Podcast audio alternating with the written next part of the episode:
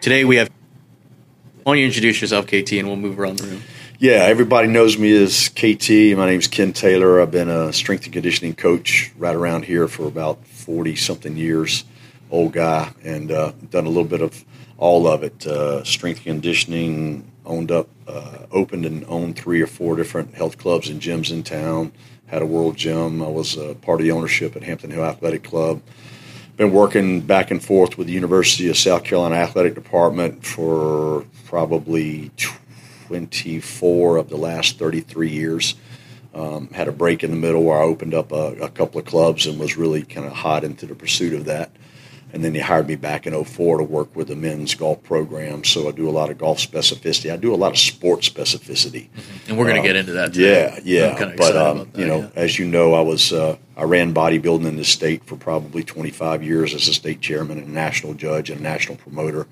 Did uh, four ESPN productions with bodybuilding that were real successful, and uh, had a decent competition. Um, tour too. I think yeah. I probably competed yeah, for 10, decent. years. Yeah, yeah, just just just decent. Yeah, yeah. I, I probably should have said. Uh, let's introduce the co-host first before the giant resume that we got. Sorry, hey, no, it's okay. No, the older I get, the better I was. I was going to say, one hundred percent. You got it. You got it. You got to bring it out every time you talk about it. If it had been anybody else, I'd have probably been a little bit pissed. But yeah. this guy right here, KT and I. My name's Rob Thames, uh, and um, KT and I go back a long ways. We've probably started training together in 1982, mm-hmm. something like that. Mm-hmm.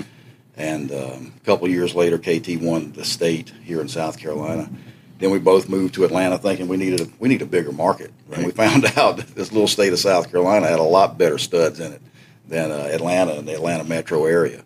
Um, yeah, it is crazy how this is like the, the capital of. Oh my gosh! You got Donnie Thompson of, right there. You think about the guys uh, like Lee Haney. Yeah. How many times did he win the Olympics? Yeah. Now, now North, Carolina, or twice. Well, North Carolina's yeah. going to claim Lee Haney every single time, so you can't you can't just bring that up. Hey, look, he's a Spartanburg boy he through sure through. Was. He and, sure and, uh, was. But um, uh, you know, I, we kind of had parallel uh, paths. You yes. know, we stopped uh, training together, and I moved to Atlanta first. You moved to Atlanta right after that. Came back to here to go right. to USC and get right. your degree. Right.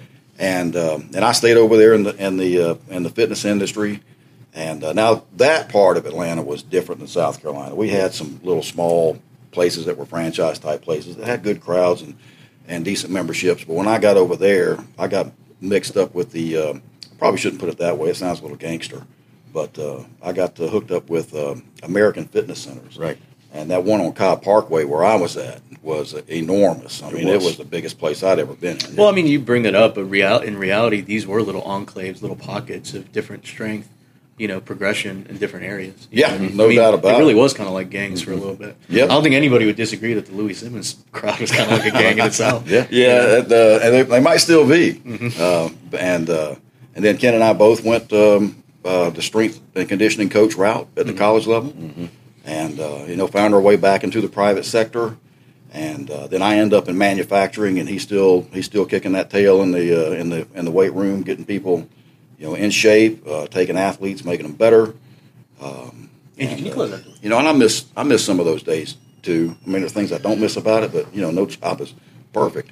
Mm-hmm. But um, uh, but we we got a really good thing going here in the manu- manufacturing side and um, you know building these uh, tsunami bars. That's kind of the division that I'm over and, and yeah. handle that. And, and uh, we'll probably be talking about that a little bit today. Which I was going to say, let's get into that now. Um, what I was really curious about, and I wanted your guys' opinion on this.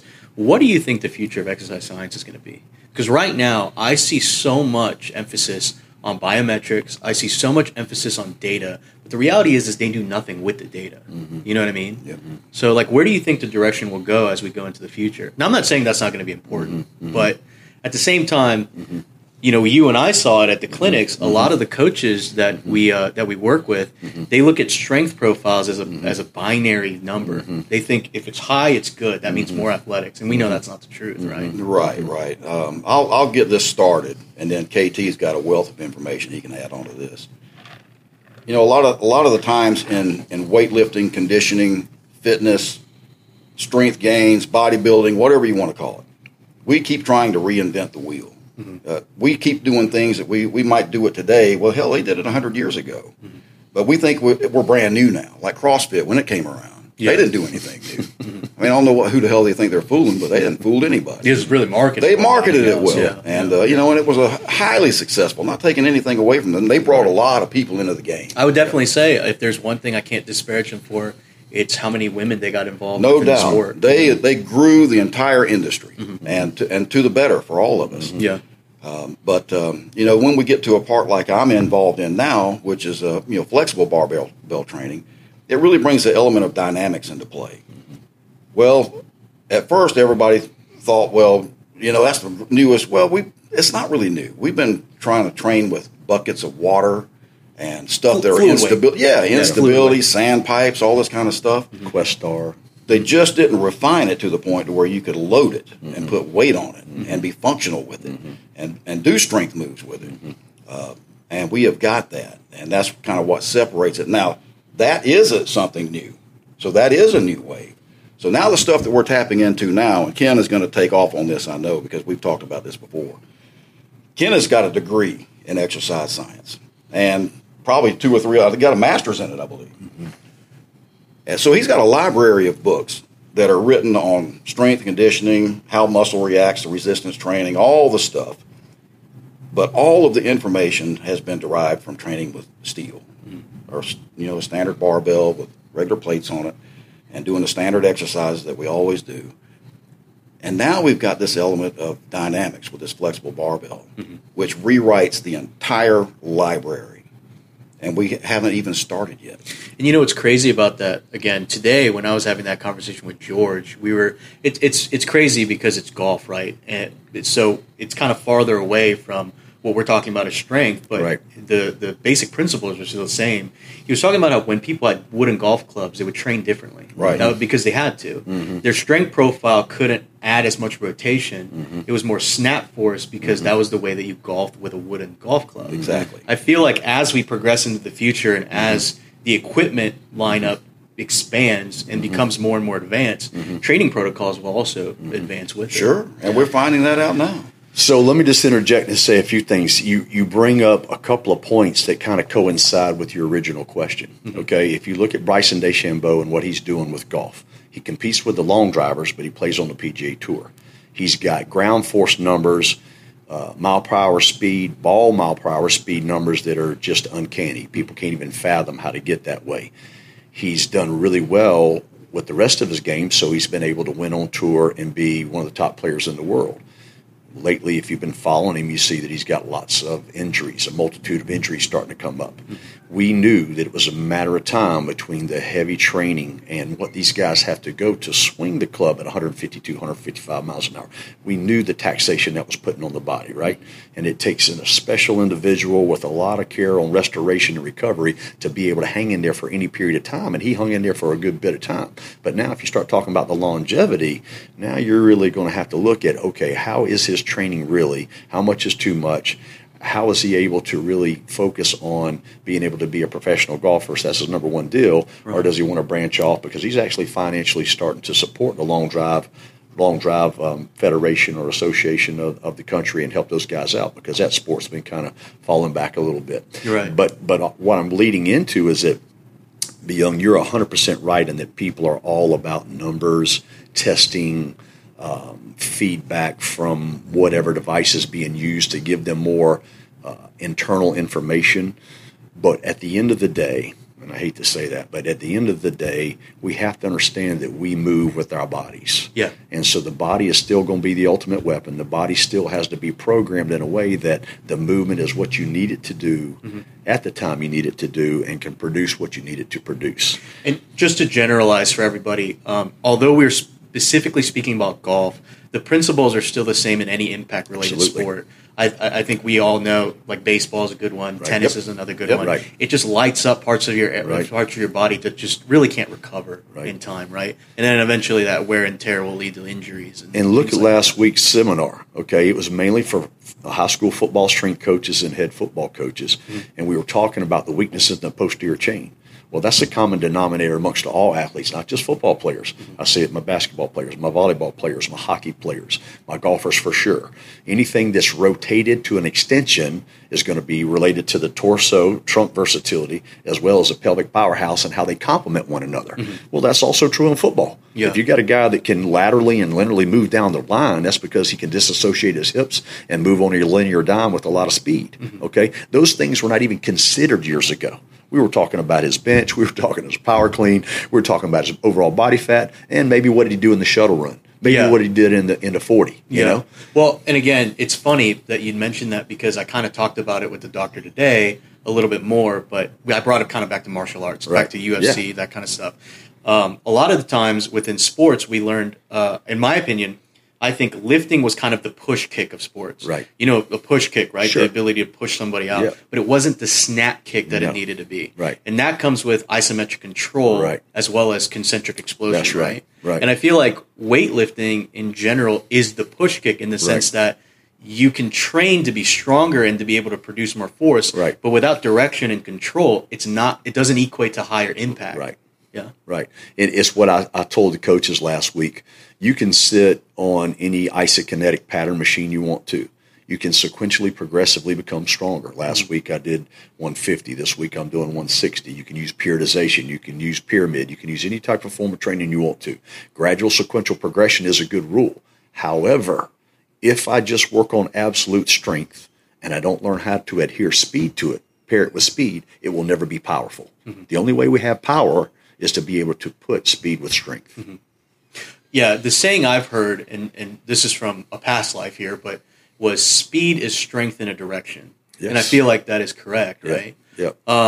you know, I want to talk a little bit more about the clinic, mainly because we have a lot of content. I kind of wanted to that, like you know um, spread out amongst people, but you talked a lot about balance, specifically frontal balance, but then also rear balance. Right. Correct? Does that have a lot to do with the posterior chain? Absolutely. And and if you know you think about it, when people use a mirror as a reference for technique, let's say they're looking in the mirror, they see the anterior part of their body, they train the anterior part of the body. Right. If you go to most gym setups, whether they be for a professional fitness setting, uh, a strength and conditioning room for high school athletes, college athletes, professional athletes, they're set up where anterior movements kind of five, six, seven to one ratio over posterior movements. Mm-hmm. And then you have to ask yourself, when are you attacking the posterior chain to try to get some symmetry or balance? Most people hit the posterior chain at the very end. It'd be like me and you going in the gym and doing legs, and you and I are going to do 100 rep sets of squats today and leg presses and all this stuff. And on the way out the door, we'll hit two or three sets of leg curls and call it a day. Mm-hmm. You know, that's not working. That is completely symmetrically out of bounds. And what's crazy is that, and I talk about this a lot. I feel like we've kind of disparage bodybuilding because there was a lot of tenets and principles that were incredibly valuable. Like, for mm-hmm. example, symmetry mm-hmm. um, and the ability to be parallel. You know, mm-hmm. to, to to basically build everything out properly. We kind of dropped that, and then now we have cues from bodybuilding that are just not good that disseminates across the board. But what I'm finding more now is powerlifting is doing the exact same thing. You know, Yeah, I mean, I I agree. There's um, the, the you know Ken he, when he started talking about the anterior and posterior, I was as guilty as that as anybody. I'd get on that bench press and just hammer it. I still do it, even though I know it's not good. presses and do all that stuff. And Ken would uh, now Ken was a judge for bodybuilding contests for a long time, so I valued his opinion greatly. And he'd stand me up and he'd pat me on the front and he'd go, "Man, you're a black belt in the front, but you're, you're like a white belt there in the uh, posterior." Because Oh, know, yeah. I didn't I didn't do the things that were necessary. And if there's one thing Ken's good at, it's kicking your ass with just five pounds. You know, Well, you know, and um, as we're going to find out uh, through the conversation when we get to some of these uh, tsunami bar technologies, uh, uh, you know, that lighter weight, uh, don't discount that stuff. No. see, and that's what's so funny is that a lot of the powerlifters are the ones that kind of disparage the tsunami bar. But the good, pow- the great part about powerlifting tenet was RPE and deloading. Right? Yeah. It was literally going lower in weight as you increase in the level of exhaustion, Mm-hmm. and yet they do not see the adherence of why that would be important Mm-hmm. In in like the tsunami bar method. But let's be real here. Internet comments are internet comments. Sure. Who who the hell knows if these guys are powerlifters, if they're Right. bodybuilders, or if they're anybody. Right. really, Right, right. But I do find it kind of interesting. I Um, will say, you know, when, when it comes to the power game, um, and I and I can see their their point, especially when it comes to their training, because they're competing. They're competing with a heavy load, and you have got to feel that heavy load before you can dominate or execute that heavy load. And you know, with the, with our technology, we're working with a lighter load that you move with speed that's going to load at that point of eccentric concentric transition. Uh, so a bar, if you like it, I'll use the uh, bench press for an example, and uh, it's a speed bar with the tsunami side. You put 25 pounds aside plus the weight of the speed bar, you got 62 pounds set up. But if you move it at 3.8 feet per second, and I know that sounds like, well, who the hell is measuring their their speed of their bar? But a lot of people are now. They are. Yeah. That's where the, this all this data is coming in now. yeah. So if if you're moving it at that kind of speed, at that point of eccentric concentric transition, which is at the bottom before you start to push it back to the top, that reversal point, it's uh it's been measured out with force plates in the floor in a scientific setting. So I'm not making this up. At 415 pounds of force.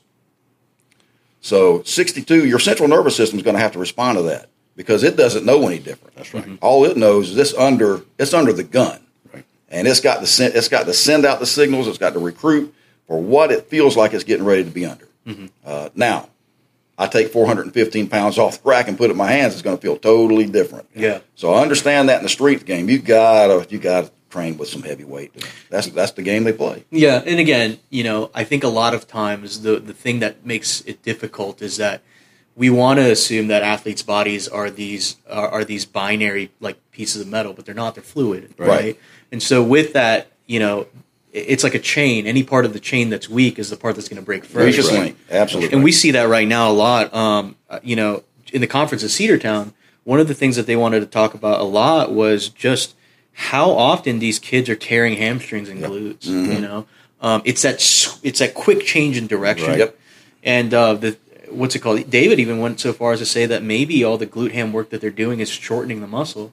And with that muscle shortening, maybe it's just too tight. By the time that they do that fluid change, it just pops. and then if you look at their But training also look- they're not stretching. No, they're Oh, not. really So not. you got a mobility issue there, but you also again have that anterior posterior thing going on, but in the lower leg extremities. Mm-hmm. You know, the amount of quad movements that are out there in most gyms compared to the amount of hamstring movements or leg bicep movements.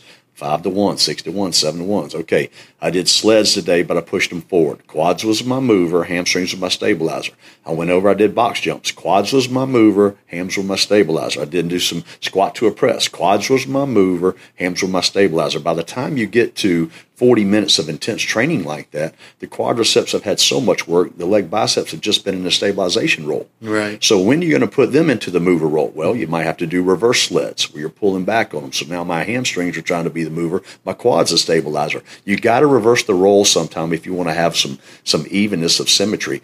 And it's it's now beyond it's now become a syndrome. There's what's called lower body cross syndrome now that people have dissected and said, man, we got problems here. We thought it was sciatica. We thought it was uh, something going on with our psoas. Well, it's all of the above because there's so many lower extremities imbalances.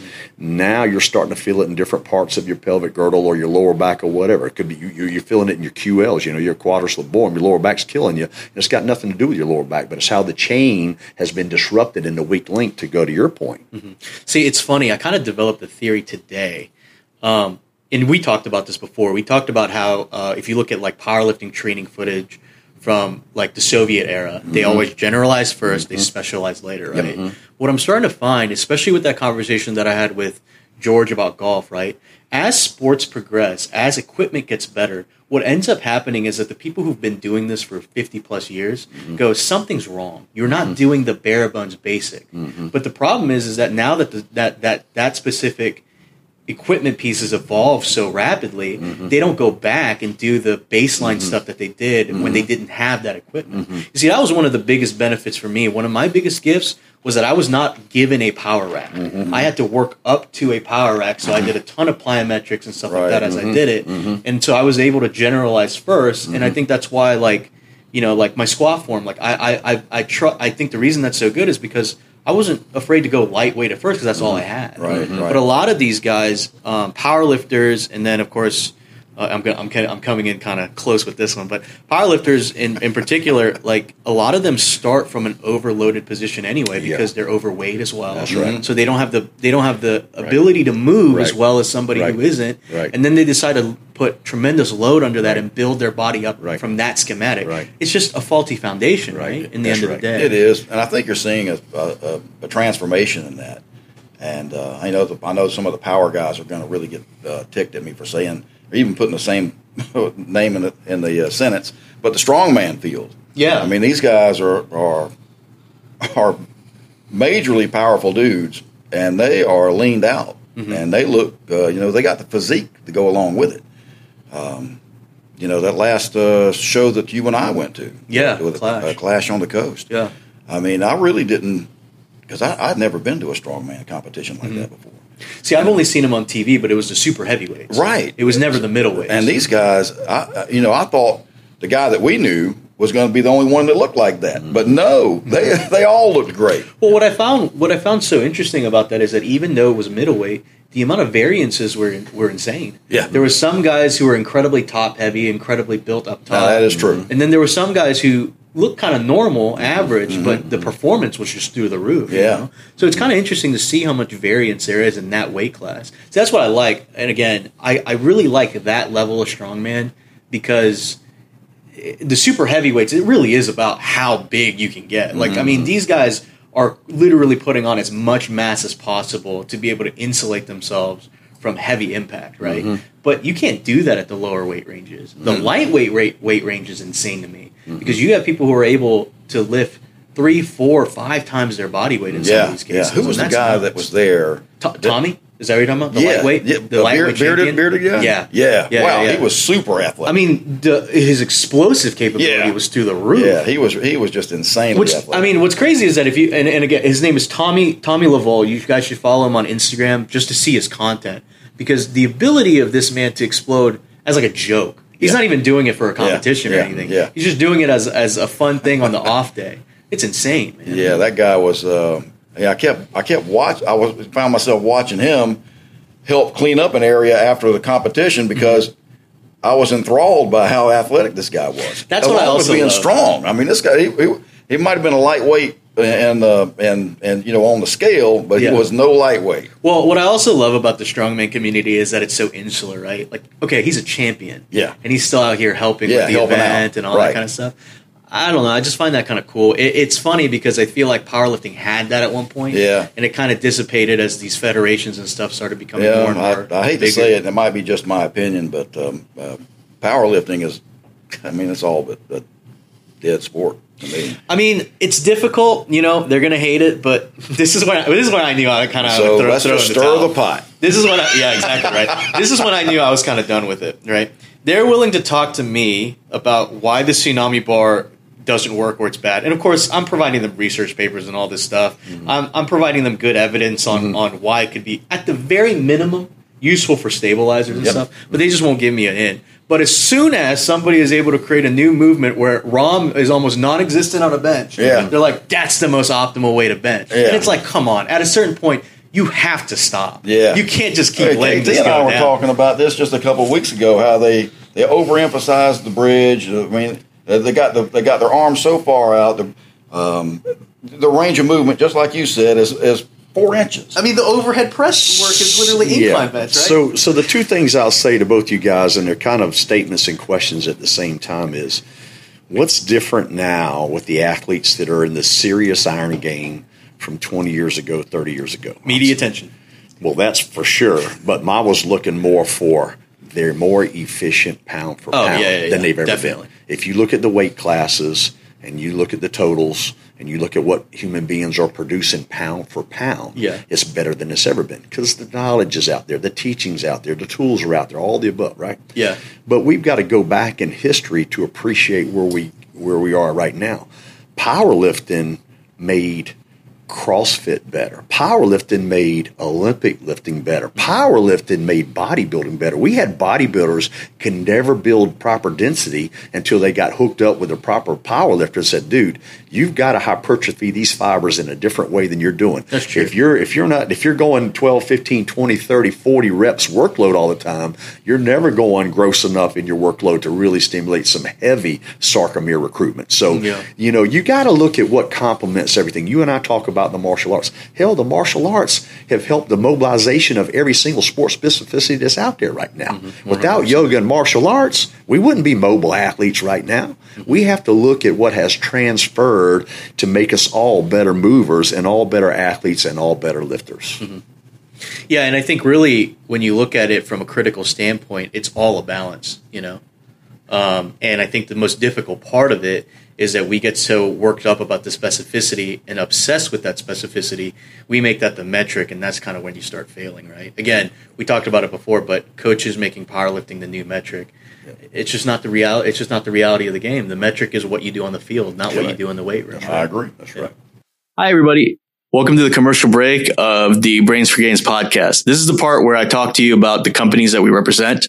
We represent William Strength, Tsunami Bar Sports, and Total Strength and Speed. So everything you hear by no means comes from an unbiased party since we are within the exercise science world. But almost all the information that is being spoken of or talked about within the episode is usually a part of a clinic or something along those lines.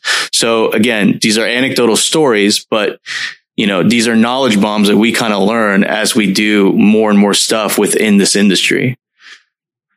I did want to kind of go back and talk a little bit more about the clinic, uh, specifically with the demonstration you had this time around. That was new stuff, correct? Mhm. Like we we're kind of going in a new direction with Yes. the stuff that you're producing. Yes. Yeah, talk about that a little bit. Well, um, what we're finding out is, and, and again, I like to talk about it because it lets all the coaches and all the lifters and all the people that are involved in our industry understand a little bit better. You know, it wasn't that long ago that they came out with really determining genetically what our speed windows were because we're talking about speed when we're developing our fast twitch muscle fibers. So as you talk about, you know, do you really have the kick? Do you really have the explosion? Where that comes from? What ages are you developing that? And then how can it be manifested through the adulthood or through the career of a particular athlete? Right. And, and and not to interrupt, but Right. is that correlated with your height window as well? When your muscles start lengthening, It's- or what is that it's- it's- correlated it's with? More is more the genetic patterns of the actual muscle structure itself. Mm-hmm. The I bands, the H bands, the sarcomeres, the sarcoplasmic reticulum, the whole encapsulated muscle fiber, how it's presented in the body genetically and how it's designed. You have speed windows. So the first speed window, the girls mature a little quicker than boys. Mm-hmm. So the first speed window for girls is between the ages of four and seven. So what do you have them doing physically and athletically during those times to develop that fast twitch muscle fiber?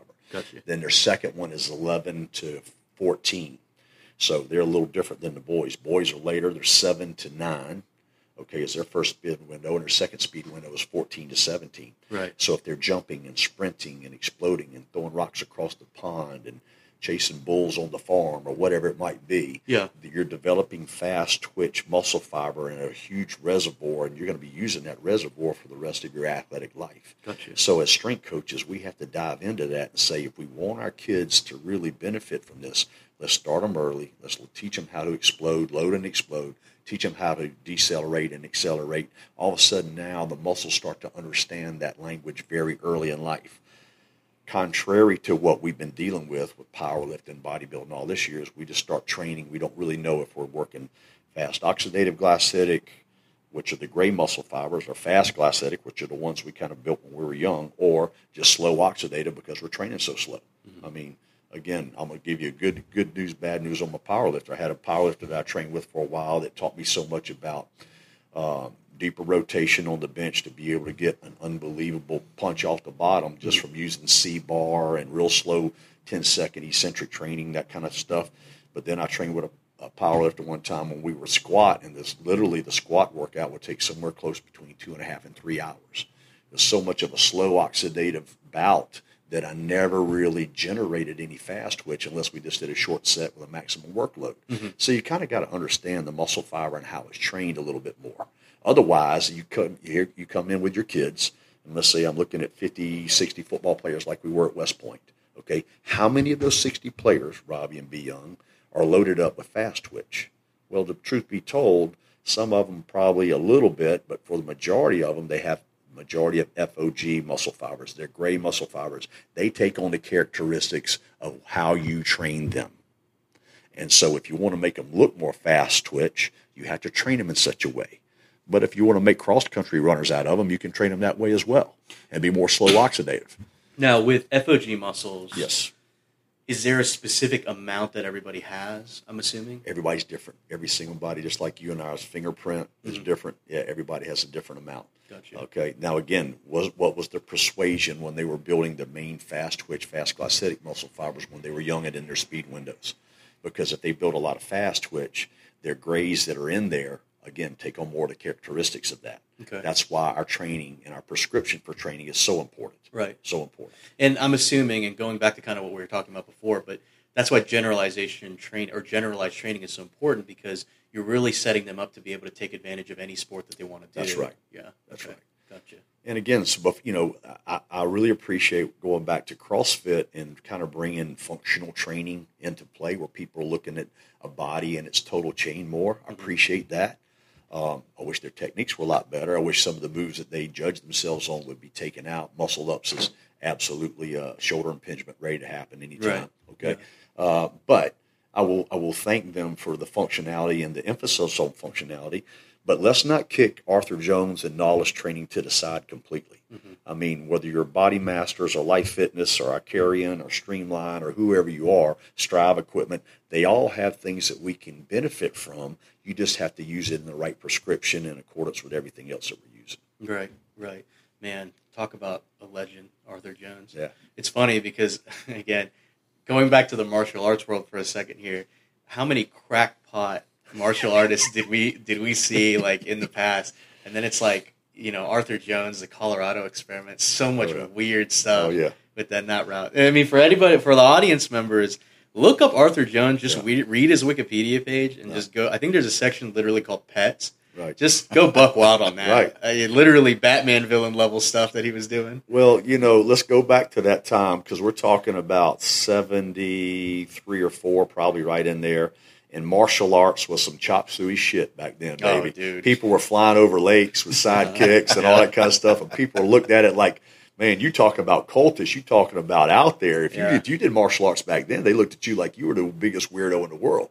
Now it's in every action film we see. Not just that, it's the one of the biggest sports. No question. You And and we want to see more Jet Li. We want to see more uh, Jean Claude Van Damme or whoever it is. You know what I mean? We just want to see all the guys. Uh, Jason Stratham was one I was really thinking about. You know, Yeah. the reason why he's as good an actor as he is is because they keep putting him in, in flicks where he's got to do a lot of martial arts. I'm you glad know? you brought that up. Jean Claude Van Damme. Talk about a man who cared about balance. Yes. look at the way he looks now and what he's still able to do to this Yes. day. Yes. Nuts. Yeah. Yeah. Nuts. Yeah. It's one of the only ones that I think still, still it looks pretty much the exact same in the movies. I mean, he looks a little older, obviously, but still built really well. Well, I wish that Bruce Lee had not died so young Yeah. because I think we'd have seen a phenomenon for many, many decades Yeah. because he really, you talking about fast twitch explosion, you talking about pound for pound at 137 pounds, producing more power, strength, and speed than anybody I've ever seen before. Yeah. And he had flexibility, mobility on top of it back then. Yeah, yeah.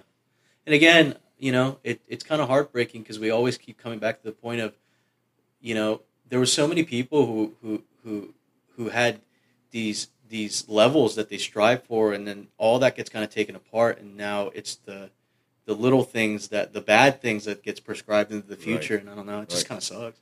Well, you know, Bruce Lee was using. If you watch the film on him, some of his documentaries, he was had a TENS unit on him when he was writing the script out for Fist of Fury. Mhm. I mean, he's sitting there getting muscle impedance work Yeah, in the late '60s, early '70s, Yeah. while he's writing out a script. yeah, I mean, people, you know, saw a TENS unit 15, 20 years ago in athletic training room, like, oh man, this is the coolest thing ever. It's already been around forever. Mhm. You know, we have to look back at the people that paved the way for where we are right now. I love being around the older dudes, and I'm old. I love being around the older dudes. I spent a year and a half ago, I spent some time with um, Al Vermeil. People might not know who that is. Al Vermeil is the older brother of Dick Vermeil, who just got inducted into the Super Bowl the NFL. I'm sorry, the NFL Hall of Fame during the Super Bowl this year when he won the Super Bowl with Philadelphia. Al Vermeil was one of the first strength and conditioning professionals in this country. He told he taught me a shoulder strength complex that I still use today. Mm-hmm. We have to take this great expertise from people that have done it with great experience for many years mm-hmm. and learn from it. Yeah. Yeah, I think there's a lot of nuances that we lose by just kind of looking back at it as if it was because a lot of the times I think what happens is, is that we move forward so quickly and uh, the standard rises so much that we kind of depreciate what got us there. Right. You know, I think that's happening to bodybuilding right now. Yes. And, and, it, and it sucks. yes. Know? Um, like bodybuilding right now, even though obviously symmetry is a big category of it, I mean, it became a mass monster sport, yeah. right? You yeah. Know? And um, even in my last couple of years competing, and I'll just share this, and this is probably, you know, people might not need to know this or whatever, but I'm a pretty much, uh, you know, let it all out there. Oh, I'm not ashamed of anything. Uh, the, the best reward of age is yeah. you can be an open book. Well, that's it. And, and you know, I, I, did my years of, of steroid usage, um, and I had uh, three of the best internal medicine doctors working with me, and I would not be the strength coach that I am had I not gone to the depths that I went with with that. Because you know, when you have positive nitrogen balance and you get to the levels that I were, you do some incredible things, things that I still never see today. Mm-hmm. So you learn from that and you make note. Was it the right thing to do? Well, it was what my competition was doing. You know, all we've ever wanted, all of us, is an even playing field, mm-hmm. and there are very few even playing fields anymore. But to get back to to what you learn from those kind of things is, we have to take the knowledge that we have learned through history but I like the data that you're talking about. I like being able to see the results that we're talking about, but that's not the end all be all. Yeah. You know, we have to have a balance between all those things. Think about how many formulas Be Young are way out of whack. We still use the ideal weight chart. We still BMI, use, right? yeah, mm-hmm. yeah, we still, yeah, we still do um, um, uh, heart rate monitors where 220 minus your age is your maximum heart rate. Right. Although we have Olympic rowers that blow that theory completely out of war, Mm-hmm. You know, so so some things definitely need to be updated, but let's take the best of the best from our past and be able to infiltrate that into a synergetic effect of what we do now. Yeah, yeah, it's crazy. Um, you know, just going kind of back to like the steroid usage and stuff. Terry uh, Terry Rady, which is a, a he's he was the middleweight um, power, or a strongman champion. He had a whole dissection of, about that and kind of how that's what he needed to get to where he was. Mm-hmm. But the reality is, is that most people are not built to be able to handle the psychological side effects mm-hmm. of being, getting off of it. Mm-hmm. You know, mm-hmm. um, that's another person that's worthwhile to follow. Look at his content. Uh, he's kind of a he's he's kind of a, a, a the ghoul of of strongman a little bit too because he's kind of a, of the old guard. He he likes to talk shit, but also he he kind of back it up. So, mm-hmm. mm-hmm. um, but great info. Like if you just want somebody who has a very very uh like his I think it's on his Instagram story. Um, a, a, kind of a testimony as far as should I do that? Should I go into that? Right. It's a good it's a good little diagnostic to kind of watch because it, he really does outline if if this is exactly what you want, then mm-hmm. go for it. But if mm-hmm. it's not, you just got to be careful with it. You know.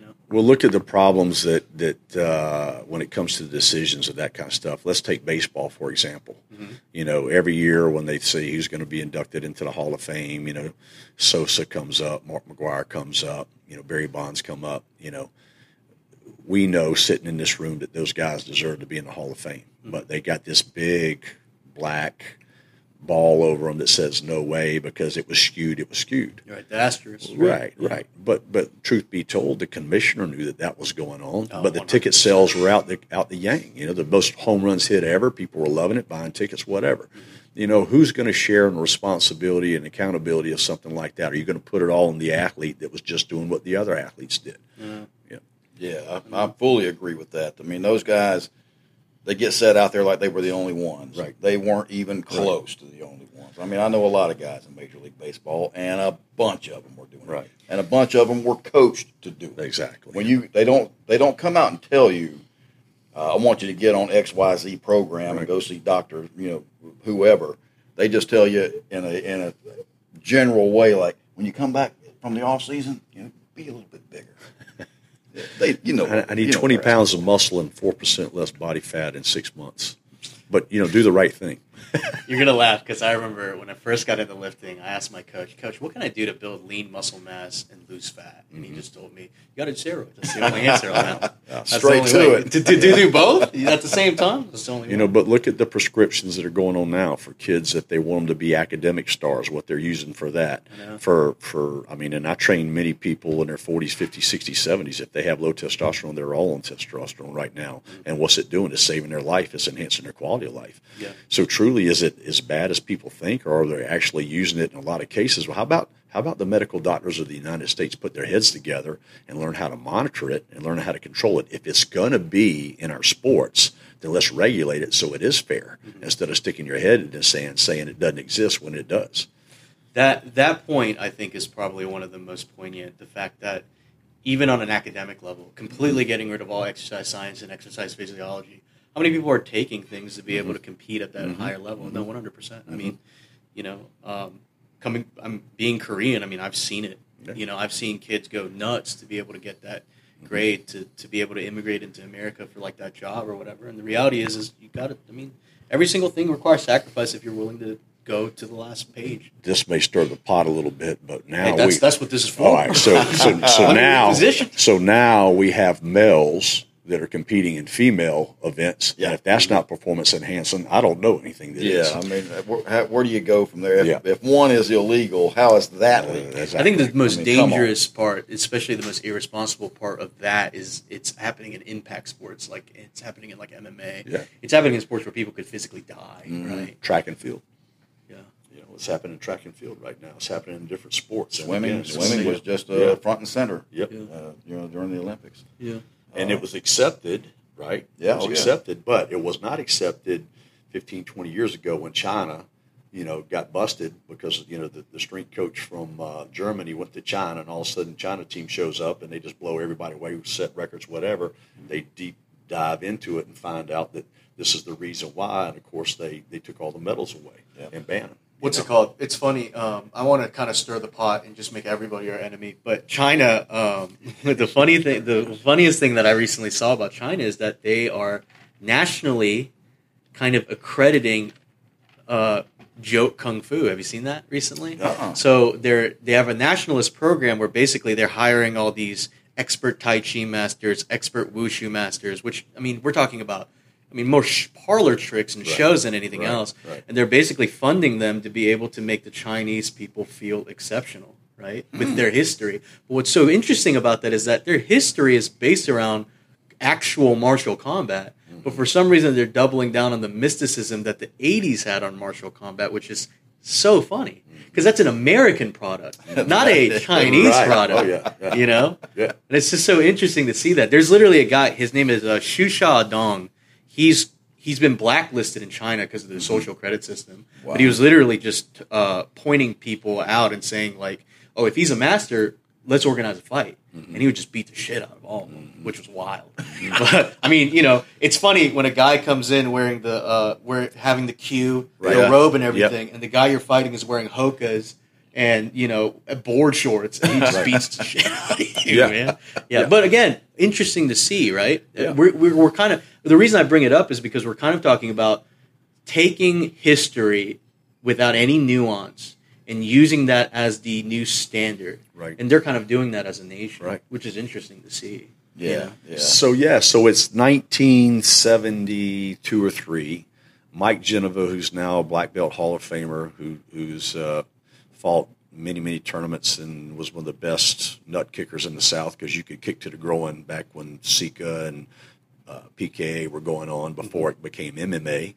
And uh, he was my sensei. And if you had a karate school back then, it, it was very common that somebody was going to come in and drop a challenge that week. Oh, And yeah. they wanted to just challenge you out. Yeah. Well, when he started, he didn't he didn't go with your traditional taekwondo or um, Shinru or anything like that. He started American karate. Uh-huh. Well, you started thinking like, well, hell, Americans don't know anything about karate. It didn't originate there. But what he basically did was took the leg techniques of any art, round kick, full round kick, side kick, crescent kick, you know, axe kick, Basically, all the kicks all the point kicks, related, right? right? But Yeah. they combined the hand techniques of a good boxer: jab, cross, maybe throwing a little back fist, reverse punch, that kind of thing Right. occasionally throw in a ridge hand if it worked, right?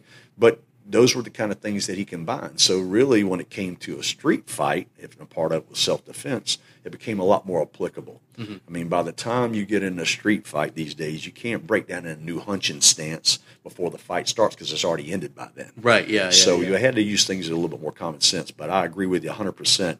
We have to look back on where it started and see where it's grown and take those valuable concepts that started back then. Yeah, yeah. Muay Thai in particular is one that I'm interested in because it derived from gambling culture. So it's like you know, if there's one fighting style that's legit, it's the one with money behind it. Right? but uh, it's interesting to see, man. Uh, it, you know, I'm, I'm glad you mentioned that because I think uh, a lot of us, because the reality is, is that most people probably will go through their life fighting maybe once, maybe twice, and the reality is, is that that fight was probably more more vocal than actually mm-hmm. physical. That's mm-hmm. just the reality of the mm-hmm. situation.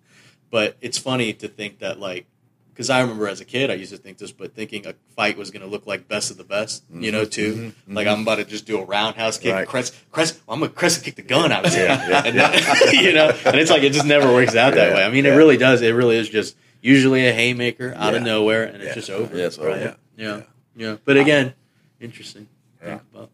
I love it. I love the fact that again, what what can we learn from martial arts? Um, you know, yoga, martial arts, Pilates, um, and and guys that are in serious mobilization right now. They're starting to find the common denominators because for so many years we thought that shortening a muscle was truly strengthening it, mm-hmm. and now we're finding out that lengthening the muscle is actually strengthening it and strengthening the whole chain. Yeah. So we had to kind of get away from just the curvature of what flexion provides in a muscle belly a mm-hmm. little bit. You know what I mean? And again, I, I was with everybody else, man. Captain America, Incredible Hulk, Jimmy Snuka, Lex Luger, anybody who was rocked up, they were that's who I was wanting to be like, right? Yeah, me too. But once I got in the middle of bodybuilding and went through my career, and then once I was done and kind of demassatized to be able to be more fluid in other sports, I realized that hypertrophy is only one part of the game Yeah. one part of the game. Yeah. So just like I said last week at the clinic, Robbie kind of like this. The beauty of a muscle structure is only as good as the functionability and speed and the speed that it provides. Yeah, I love that. Yeah. Yeah, that's a book quote. Yeah. Yeah, that's a quote Yeah. right there, Yeah. and it's so true. Yeah. Yeah, we um, this whole segment, as I'm sitting here listening to the conversation, we have gone from MMA to strongman to powerlifting to bodybuilding uh, to sport specific training, and all we're talking about is this gigantic universe of training and just pulling the best out of it, That's right. so we can use our knowledge, which we had none back in our day. Exactly. I mean, we Nothing. We went off of the Muscle and Fantasy magazine, Yeah. and w- whatever they posted, we were going to try it. That was the best. And then, the yeah, best era. It's like, oh, this is what Lee Yo, absolutely. one hundred percent. And then, and then if whatever they prescribed, if we got to that, then he'd be standing behind me, and I'd go, I, I got to my reps, and you know, you're, you're not done yet. you're going Right. to keep going Yeah. until the ass hits the ground. Yeah. And uh, You know, it's funny too because like it, this is kind of a closing thought on all that, but look at all the stuff that we just mentioned, right? Like you said, Yeah. all the things, Yeah. and it's like the reason what ma- upsets me is that with like bodybuilding and traditional powerlifting stuff like that is that how can you say you have all the answers when we've already listed maybe what eight different disciplines Right. Mhm. that all have value within Mhm. the the sport that is Mhm. like you know being able to move a absolutely, body Mhm. bingo. you know Mhm. uh, and not to mention also i mean i brought up that point at the clinic but we've only really been getting serious about this in the last 50 years Mhm. It's kind of starting with the whole cold war olympics and all that kind of Mhm. stuff Yeah. right Mhm. and it's like how how how insane would it be if a man who was building space rockets said in 50 years i have all the answers that no one would ever Right. in any other industry you would Right. never be able to say that with one discipline and Right. decide that that's the way to go Right. like we can't do that in health Right. like you know like right now we're starting to find out that a lot of a lot of mood based science a lot of depression and all that it's all based off the gut microbiome right Mhm. like that's a that's a science that's happening in, that's in its infancy but how could you ever say that that is the only thing that matters when it comes to how you feel and people go you're right Yeah, You people, know? people got to take the blinders off. Yeah. and uh, and then to make that full circle, that comes right back to the tsunami bar, especially in the beginning when everybody had their blinders on, Mhm. Be- because they didn't they they could first of all they had no idea what they were even looking at, Yeah. so they would form an opinion mostly an incorrect one, Mhm. about what was happening, what was going to happen, and what they could what they could do with the bar in the future to make whatever they're doing better. Yeah. And uh, so And- you got to take the blinders off. To their defense, I would say that we also kind of had our blinders on as well because being the the stubborn sons of bitches that we Yeah. are, Who? we Who? leg- oh. we we legitimately were Yeah. were saying like what you're doing. Yeah. No, this is the Yeah, this is the way you do it. Yeah, Yeah. this is going to replace everything. Yeah. And I mean that kind of you know we Yeah, do yeah. that it's going to upset a few people. Yeah. But the reality is is that what I found is that if you're somebody who cares about performance seriously, you don't give a shit what the optics are. That's right. You That's- go down every route Absolutely. to make sure that Right. you have the best performance you could possibly have. Right. Absolutely. Right. I mean, if I told KT is a he's an avid golfer, scratch golfer at that, so he knows what he's doing. But I told him you got to use you got to use this set of clubs, this ball, this glove. Um, you know, he's that's putting the blinders on. He's going to use whatever he needs to use Mm-hmm. to be able to execute the game the way he wants to execute it. To match his swing, to match Yeah. you know how he performs out there. You do the same thing, I do the same thing. But it goes that way with every sport. Yeah. And um, you know the, the the whole conversation. Uh, if anybody takes anything away from it, is is um, you, know, you got to be open minded Be open minded. and uh, and learn from all the stuff that's out there in front of you. Don't uh, don't discount anything Mhm. just because you might not have agreed with it or it looks stupid or whatever whatever your excuse may be. Be open minded. The future is always going to end up being changed, right? And so, with that in mind, you at least have to be open minded enough to adapt if that happens. Man, that's been my whole life. Yeah. You know, my whole life has been has been you know, I meet adversity and I'm going to adjust and change and I'm Mhm. going to move forward. I'm not going to let uh, anything stop me in anything that I do, and it's all because I'm I, you know, I have an ability to adapt and to figure it out. You got to figure it out on the fly. get in the lab and develop a better kinesthetic sense. Let your body teach you because it will. Mhm. And I'm not going to say you're not going to make errors because we all have. Lord knows I've made tremendous errors in my training. But because I've made so many errors, I'm able to give a lot of good information on the flip side of that. Yeah. Yeah, they're Yeah. all teaching moments. Yeah. Every every every mistake or every error is is that's not bad. It's a learning op- That's right. opportunity. hmm We learn a lot more from our defeats than we do from our successes. Definitely. Yep. And a lot of the nuances that we get are literally from that specific field more than anything Mhm. else. I talked a lot uh, at West Point about um, how sometimes technique is being superseded by motivation a little bit, you know, and that that that, that really bothers me um, because I think that for the amount of time that you allocate toward training, you want the maximum amount of efficiency out of that. Now, my counterpoint to that is Mhm. this how much of weightlifting and its advantage is Mhm. how that kid feels on the field. Mm-hmm. Like those kids, and we've seen it all the time in the football football like weight room. They'll get a new max, the dirtiest max you could possibly Right. imagine, right? Right. But that sense of elation Right. translates to the field, correct? Right. Right. So how much? Because that's always been my theory, and this is something I bat around with Ab a lot. Right. Is weightlifting's inherent benefit the fact that these kids are stronger, or is it both that they're stronger, but also feel that they're achieving something, which Right. then helps them progress, Right. basically rallying their emotion Right. for That's a great point. Well, I mean, a- that's- I see the videos all the time. Yes. of uh, some kid getting ready to do a, a squat PR, Right. and the whole team is rallied around this one rack. West right? Point loves doing that. And, yeah, I mean they put on a whole night show Show, for, yeah, for their yeah, yeah. Uh, for their max night, and kid gets under the bar. The team is going crazy. Uh, spotters help him get it off the bar. He walks it back a couple of feet, and he goes down on a quarter squat and comes back up, and the place goes nuts. so, did he squat? Yeah. Hell no, he didn't. I mean, we see that all the time. Yeah. We see a power clean max that's really just Sure. a muscle clean Right, max. sure, You know, we, we see that across the board all the time. Yeah. But again, um, and again, you bring it up too. Yeah. If that's a small piece, Right. not the majority of Right. training, is that okay? Yeah, I'm thinking more on the day to day process. I'm Right. talking about max testing or whatever. I think, you know, I think you got to hit those parameters uh, mentally and physically in order to get that psyche where you need it to be. Right. Because we know there is nothing more dangerous than an athlete that's confident. Okay, That's because true. confidence is everything, right? Mhm. It is in my sport now. It was in martial arts.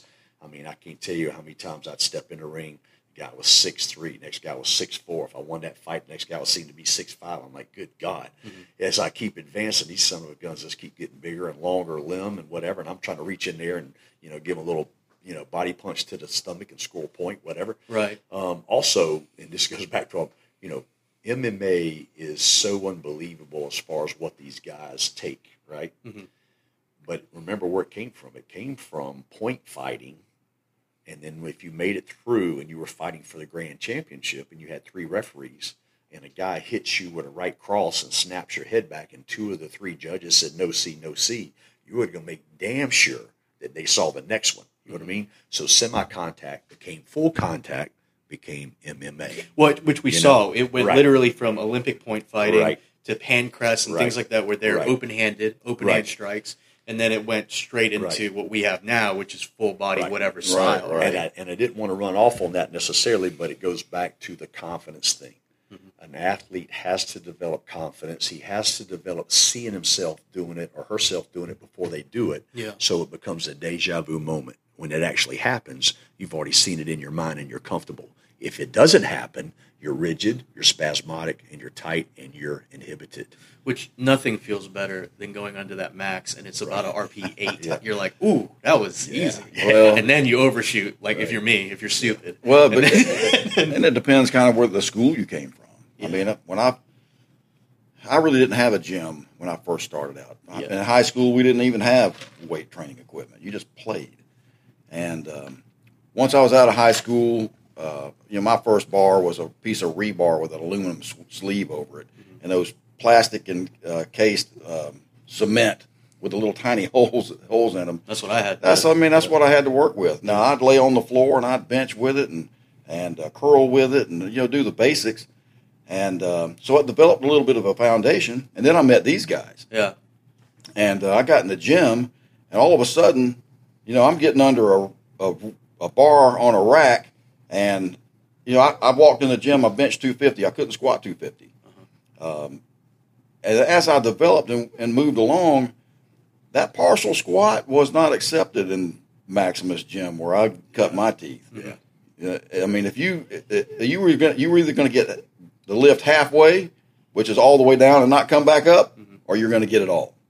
Partial set or yeah. incomplete. That's yeah, just that's just the way it was. yeah. But um, but through you know going back to pulling the you know the best out of the things that we learn over over the years, I've learned that partial moves are very beneficial. And again, another side of bodybuilding we lose. Absolutely. Partial reps are super important, but again, people are thinking you're cutting you're cutting ROM, and it's like no, it's a completely different It's workout. absolutely part of the game. Yeah. If you're not doing board presses or box squats at different heights or Right. Whatever the move you're Well, I mean, choosing, I- you, I mean, it is it is absolutely nuts and bolts part of the game. And of course, why is that, right? Because the general audience has, you know, what's the most disparaging person in the gym? The guy who's been there for six months, who is not going to adhere to any kind of program, who have pretty decent maxes for the start, and then just disparages. That's all he does, Yeah. right? And that's the worst because mm-hmm. Those guys would have no problem with a spoto press or a pin press being a partial rep. Mm-hmm. But when they see an actual partial rep, they're like, "Oh, that's you're you're shortchanging it." You see what I'm saying? yeah, Yeah, and again, go, kind of going back to what we were talking about earlier with the coaches. What I don't think I realized until I started doing these clinics was just how many students a coach is responsible for, Yeah. and how Yeah. impossible Yeah. it Yeah. is Yeah. to make sure that every Yeah. single one of those kids are on point. yeah, It's especially at the high school level, Yeah, they just yeah. don't have the budget for it. Right. And uh, but but I'll I'll go back to KT's point. Even though you know full range of motion, fantastic. Partial movements, fantastic. The technique still has to be proficient. Mhm. If if you're if you're you know if you've got a forward lean, rounded shoulders, whatever the flaw may be, if it's partial or full movement, you got to clean that up. and you're mainly doing it so you don't have injuries. And you don't even you're not even gravitating in soft tissue development in a bad way to get toward injuries. That's what really proficiency of technique does. Yeah. because think about it. Am i going to put workload on my muscles correctly? Uh-huh. Or am i going to put workload on my tendons and ligaments incorrectly? Mm-hmm. What's the longevity of those two right? So that's all i'm talking about. And guess what? I have mad respect for high school strength coaches trying to handle 30, 40, 50, 60, 70 kids at one time. you guys have been right, there. right. Oh, yeah. And even when I coached at, at uh, USC back in the 80s with our teams, You know, I would have 100 football players, but I would have two other graduate assistants, but we just handle sessions. But every now and then I'd blow the whistle and say, hey, this is our teaching moment right here. I want everybody to listen to this. And I just give a five minute demonstration and explanation about why technically it would empower them to make through that parameter that they were having a hard time, having a hard time with mm-hmm. because it just set their body up to recruit properly. Because that's what we're talking about. At the end of the day, be young. I could bite into your arm, cut a chunk uh, of, of muscle out of there, do a biopsy on there. It ain't got no numbers on there, brother. Mm-hmm. But it knows when it's being recruited properly. Yeah. It does know that. And I think really one of the major benefits of the tsunami bar that we keep seeing across the board is that it allows a coach that has too many students to be able to kind of auto regulate his training because if it's acceleration based, Right. generally speaking, if you don't already have a naturalized bias that makes sense, you're just going to fall. Right. Right. Like the reality is, is that if you're using the tsunami bar with oscillation in mind and you're doing it with incorrect form, you're just going to fail somewhere. It's going to check you. Yeah, It's You going to check you. And we we we found that out in the beginning. Right. We called it a we called it a a, a path purifier. Yes. Or a, Yeah, a form know, purifier. Yeah, right? we because, talked about because that. yeah. especially in the power clean, if Yeah. you didn't have your second pull Right. in sync with with your your hip hips going forward or your shoulders getting the uh, that that full extension, uh, it was you were going to fail, or or the or you were going to have a really uncomfortable moment. You still Yeah. might get it, but it wasn't going to be right. yeah. And uh, but it's the same with bench press. It's the same with squats. It's the same with every other move with that bar. If uh, if you don't stay in sync with the other parts of your body that are involved in this move, uh, especially where speed is involved, and uh, have that bar on the proper path, you're gonna you're gonna you're gonna know it. And, and this is the last thing I'll, I'll kind of say about the Tsunami bar is that now I'm in my eighth year of using it every day. And there's just so much less skeletal friction, tendon and ligament friction. I'll second that. I promise you, you recover faster than you would with steel. I know from experience every day, all day with myself and my athletes. It's just different. Now, if I had to sit here and tell you, is the hypertrophy going to be the same amount? I couldn't tell you that. We don't know that yet. Not yet. But we know there's stimulation there.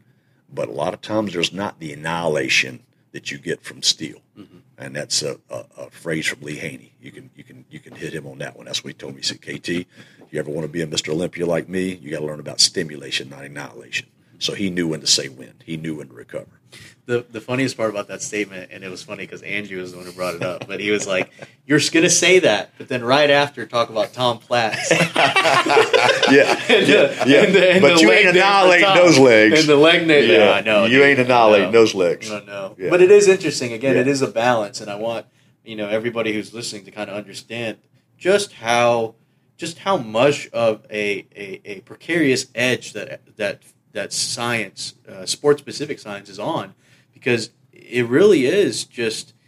In the end of the day, guys making things work, Yes. and Yeah. you know, bringing in history as much as they can, you know, as if they can. It's just, I think the thing that we're kind of realizing is that it's still within its infancy. Nothing is written in stone as far as this as this world goes. Oh, absolutely. I I- you know I, I coached this way for a long time, and I still preach it today, even though I don't coach. And that's that everybody's different. KT's already alluded to this. And uh, you know, if, if we put two train our training program, a singular training program out here, and we both followed it, we're both going to get a, different result. He might get stronger off of it. I might get bigger, or vice versa. Uh, yeah, just from the basic differences in genetic. that's just the way it is. So Yeah. you got you have to unlock those things or find what those things are that trigger you. What what recruits best for you? What gets you fired up? What gets the blood flowing for you? And uh, and once you put that together with the knowledge base, uh, don't be don't you know like we said, don't have the blinders on. Be open minded. Put the plan together and execute. Hopefully, they take away from this that we can't put all this under one umbrella. It just is not so. It's just Yeah. it will never be. Yeah. You know so, what I mean? There's so, this so the book, the book that says do it this way, right. Yeah, Right. There's I mean, it, we're still evolving. It's a journey that we're going to continue. We hadn't gotten there yet. You know, there's going to be some detours that we don't know about yet. There might be good, they might be bad, mm-hmm. but we just we have not. We can't. We just cannot concisely put this in a neat box for people to check. It just doesn't happen like Yeah. that. Yeah. And you know, and there's a lot of programs out there that look super sexy, and they're not efficient at all. You know, so again, I will come back to yeah, I have to. So what it comes back to is what is the feel? How can you become a better feeler of everything that you experience when you're doing stimulation. And I will say this a change of stimulus brings a change of results. And I like that because it's a hopeful kind of end to powerlifting. Because, in my opinion, the major tenet of powerlifting that people overlook is that you have to find what exhausts you. Right. And that only comes with the journey, right? That's the part that matters to me. Well, It's I really not- love that. That you know, when you talk about it, the perceived exertion. Right, yeah. I think that's a great move in the right direction Mm-hmm. because the number of reps or whatever it is really doesn't mean a damn thing. Well, and we keep hearing strength is not linear, right? Mm-hmm. There are going to be days where you're primed to be able to do way more, and there's going to be days you're either sick or just mm-hmm. just from constant training that you're not primed to be able to do as much as you did before. That's Yeah. just the reality of the mm-hmm. Yeah. sport, you know. And if there's one tenant, much like how bodybuilding's major tenant was that it was all about anatomy. In the end of the day, it was all about symmetry and physiology. That's the part that I like to think about. That's the part that I like to take back. Like when we watch those Joe Weider videos, I think, and and we'll get into that. Trust me. Yeah, classics, right But there. yeah, but there is something there, some type of ephemera there that I absolutely adore, and I don't necessarily look at bodybuilding now as something that I love, but there was something there in the '80s that I absolutely adored and still adore till this day. It was definitely, and not just because it was the era that I came through, uh, because I've witnessed, the, you know, the, the decades past mine, and I'm not as a, I'm not a fan of it now. I just I don't I really don't I'm just not part of that gain or game of the type of bodybuilders that get on stage Mhm. today and at um, Well, No, it's just again, let as- me let me tell you, I didn't live through that, and I Yeah. still know that that was that was when it was the best. oh, Yeah, the no best. question. yeah, Yeah. yeah. Well, because it wasn't it wasn't who had the best drug line.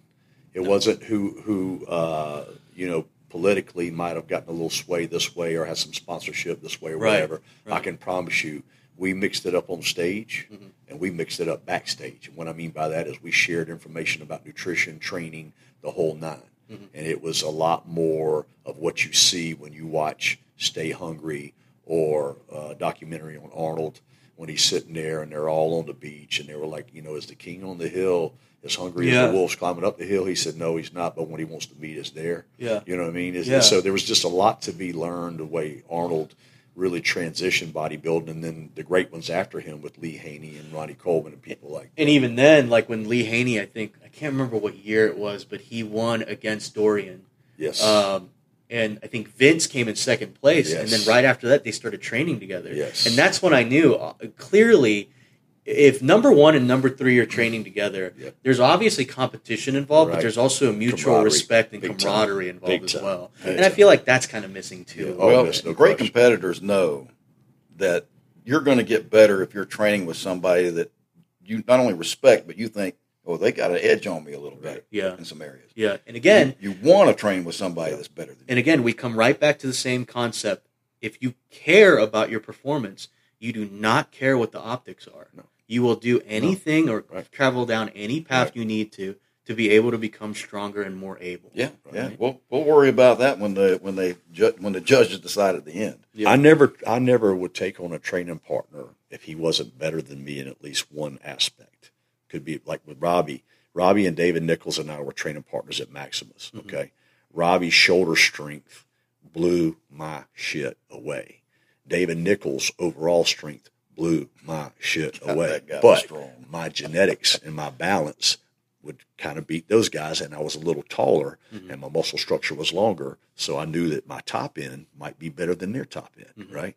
So you, you, you're competing, but we loved each other, and we pushed each other beyond parameters that you could ever want to do because you knew they had your back, and you knew they had a sincere care Mm-hmm. about who you were. So we were tight brothers, and that I'll tell you, when you think you're going to let your brother down, and you up under that squat rack, and you're only about seventy percent into where you need to be, that's where that extra thirty percent comes from. Yeah. I do not want to disappoint these guys. That's why sometimes I tell Andrew to go home when we work out. I'm like, hey, I'm not feeling it today. Hey, get, get out of here, man. I'm, I'm, I'm going to take it a little easier today. You know? uh, Ken is so right. Um, yeah, those were classic days. I'll Yeah, man. forget 'em. Yeah. And again, it's going to be interesting because that's definitely going to be its own episode. But for now, Believe me, it. we got some stories. Oh yeah, I'm I'm excited about that. I'm excited about that.